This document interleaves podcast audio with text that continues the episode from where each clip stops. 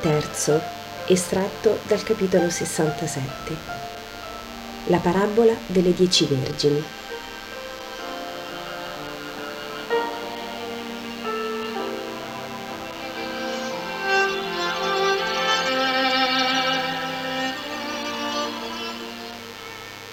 Alla presenza dei contadini di Giocana, di Isacco e molti discepoli, delle donne fra cui è Maria Santissima e Marta e molti di Betania, Gesù parla.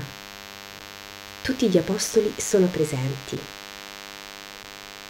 Dice Gesù, è per questo timore che sento così vivo in molti che voglio oggi proporvi una dolce parabola, dolce per gli uomini di buona volontà, amara per gli altri ma costoro hanno il modo di abolire questo amaro.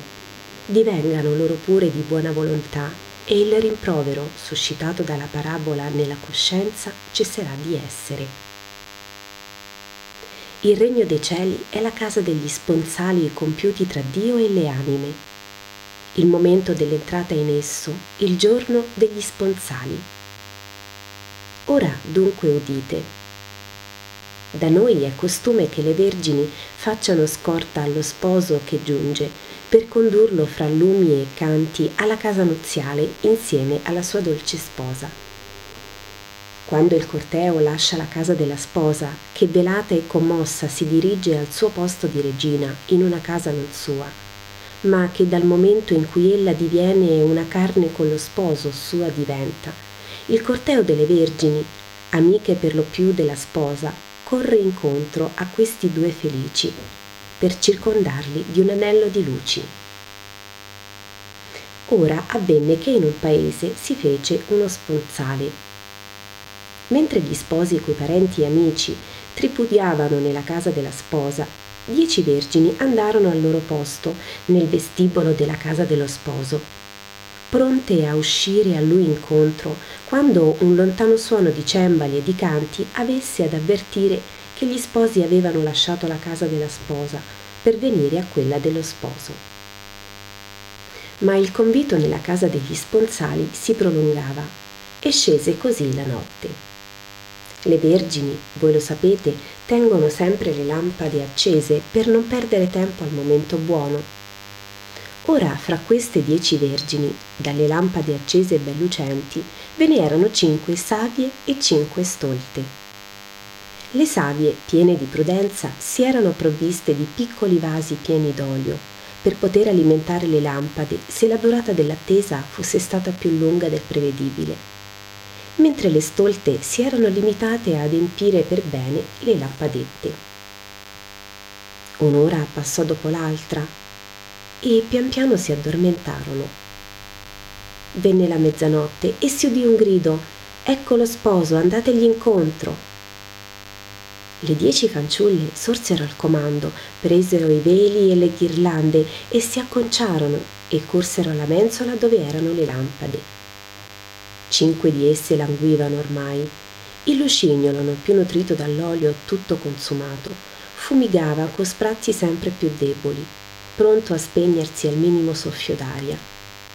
Mentre le altre cinque lampade, alimentate prima del sonno dalle prudenti, avevano fiamme ancora vive che si fecero ancora più vive per il nuovo olio aggiunto nel vasello del lume. Oh, pregarono le stolte, dateci un poco del vostro olio, perché altrimenti le lampade si spegneranno al solo muoverle. Le vostre sono già belle. Ma le prudenti risposero, Fuori è il vento della notte e cade la guazza a grosse gocce. Mai non basta l'olio per fare una robusta fiamma che possa resistere ai venti e all'umidore. Se ve ne diamo, accadrà che a noi pure vacillerà la luce, e ben triste sarebbe il corteo delle vergini senza il palpitare delle fiammelle. Andate, correte dal venditore più vicino, pregate, bussate, fatelo alzare perché vi dia olio e quelle affannate, sgualcendo i veli, macchiandosi le vesti, perdendo le ghirlande nell'urtarsi e nel correre, seguirono il consiglio delle compagne. Ma mentre andavano a comprare l'olio, ecco spuntare dal fondo della via lo sposo con la sposa.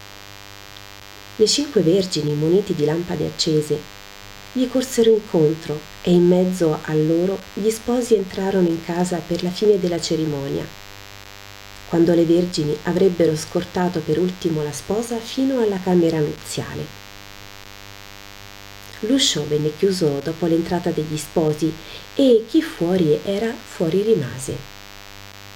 E così fu per le cinque stolte che giunte infine con l'olio trovarono la porta serrata e inutilmente vi picchiarono contro ferendosi le mani e gemendo Signore, Signore, aprici, siamo del corteo delle nozze, siamo le vergini propiziatorie, scelte per portare onore e fortuna al tuo talamo ma lo sposo, dall'alto della casa, lasciando per un momento gli invitati più intimi, da cui si accomiatava mentre la sposa entrava nella stanza nuziale, disse In verità vi dico che non vi conosco, non so chi siate. I vostri visi non erano festanti intorno alla mia amata. Usurpatrici siete. Siate perciò lasciate fuori dalla casa delle nozze e le cinque stolte, piangendo, se ne andarono. Ed ora sentite il sermone chiuso nella parabola. Vi ho detto al principio che il regno dei cieli è la casa degli sponsali compiuti fra Dio e le anime. Alle nozze celesti sono chiamati tutti i fedeli, perché Dio ama tutti i suoi figli. Chi prima, chi poi si trova al momento degli sponsali e l'esservi arrivati è grande sorte. Ma ora udite ancora. Voi sapete come le fanciulle reputino onore e fortuna essere chiamate ad ancelle intorno alla sposa. Applichiamo dunque al nostro caso i personaggi e capirete meglio. Lo sposo è Dio la sposa l'anima di un giusto, che superato il periodo dell'infidanzamento nella casa del padre, ossia nella tutela e obbedienza della e alla dottrina di Dio, vivendo secondo giustizia, viene portata nella casa dello sposo per le nozze. Le ancelle vergini sono le anime dei fedeli che per l'esempio lasciato dalla sposa cercano di giungere allo stesso onore santificandosi sono in veste bianca, netta e fresca, in bianchi veli, corone di fiori. Hanno lampade accese in mano. Le lampade sono ben pulite, dal lucignolo nutrito di olio del più puro perché non sia maleodorante. Vediamo dunque i diversi aspetti. In veste bianca. La giustizia, fermamente praticata, dà candida veste e presto verrà il giorno che candidissima sarà, senza neppur più il lontano ricordo di macchia, di un candore supernaturale, di un candore angelico. In veste netta. Occorre con l'umiltà tenere sempre netta la veste. Tanto facile è offuscare la purezza del cuore e chi non è mondo di cuore non può vedere Dio. L'umiltà è come acqua che lava L'umile si accorge subito, perché ha occhio non offuscato da fumi di orgoglio, di essersi offuscata la veste e corre dal suo Signore e dice Ho levato la nettezza a questo mio cuore, io piango per mondarmi, ai tuoi piedi piango. E tu, mio sole, imbianca dei tuoi benigni perdoni, dei tuoi paterni amori, la veste mia. In veste fresca. Oh, la freschezza del cuore, i bambini l'hanno perdono di Dio, i giusti l'hanno perdono di Dio e volontà propria. I santi l'hanno perdono di Dio e per volontà portata all'eroismo. Ma i peccatori, dall'anima lacerata, bruciata, avvelenata, insozzata, non potranno allora mai più avere una veste fresca? Oh sì che la possono avere. Cominciano ad averla dal momento che si guardano con ribrezzo la aumentano quando decidono di cambiare vita, la perfezionano quando con la penitenza si lavano, si disintossicano, si medicano, si ricompongono la loro povera anima. E con l'aiuto di Dio, che non nega soccorso a chi gli chiede santo aiuto e con la volontà propria portata al supereroismo, perché il loro non necessita di tutelare ciò che hanno, ma di ricostruire ciò che loro hanno abbattuto. Perciò doppia e tripla e settupla fatica e infine con una penitenza instancabile, implacabile, verso l'io che fu peccatore, riportano la loro anima ad una nuova freschezza d'infanzia, fatta preziosa dall'esperienza che li fa maestri di altri come erano loro un tempo, ossia peccatori. In bianchi veli. L'umiltà. Io ho detto quando pregate o fate penitenza, fate che il mondo non se ne avveda. E nei libri sapienziali è detto, non è bene svelare il segreto del re. L'umiltà è il velo candido messo a difesa sul bene che si fa e sul bene che Dio ci concede. Non gloria per l'amore di privilegio che Dio concede, non stolta gloria umana. Il dono verrebbe subito ritolto ma interno canto del cuore al suo Dio. L'anima mia ti magnifica, o oh Signore, perché tu hai rivolto il tuo sguardo alla bassezza della tua serva. Gesù ha una breve sosta e getta uno sguardo verso sua madre che avvampa sotto il suo velo e si china tutta, come per avviare i capelli del bambino che è seduto ai suoi piedi, ma in realtà per celare il suo commosso ricordo. Coronata di fiori. L'anima deve intessersi la sua quotidiana ghirlanda di atti virtuosi, perché al cospetto dell'Altissimo non devono stare cose vizze, non si deve stare in aspetto sciatto. Quotidiana ho detto, perché l'anima non sa quando Dio sposo può apparire per dire vieni. Perciò non stancarsi mai di rinnovare la corona. Non abbiate paura, i fiori avvizziscono, ma i fiori delle cose virtuose non avvizziscono. L'angelo di Dio che ogni uomo ha al suo fianco le raccoglie queste ghirlande quotidiane e le porta in cielo e là faranno da trono al novello beato quando entrerà come sposa nella casa nuziale. Hanno le lampade accese per onorare lo sposo e per guidarsi nella via. Come è fulgida la fede e che dolce amica ella è. Fa una fiamma raggiante come una stella, una fiamma che ride perché è sicura della sua certezza, una fiamma che rende luminoso anche lo strumento che la regge. Anche la carne dell'uomo nutrito di fede pare fin da questa terra farsi più luminosa e spirituale, immune da precoce appassimento. Perché chi crede si regge sulle parole e sui comandi di Dio per giungere a possedere Dio, suo fine, e perciò fugge ogni corruzione.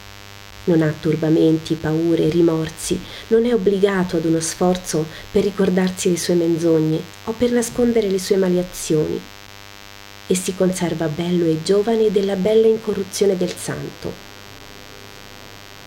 Una carne e un sangue, una mente e un cuore puliti da ogni lussuria per contenere l'olio della fede, per dare luce senza fumo.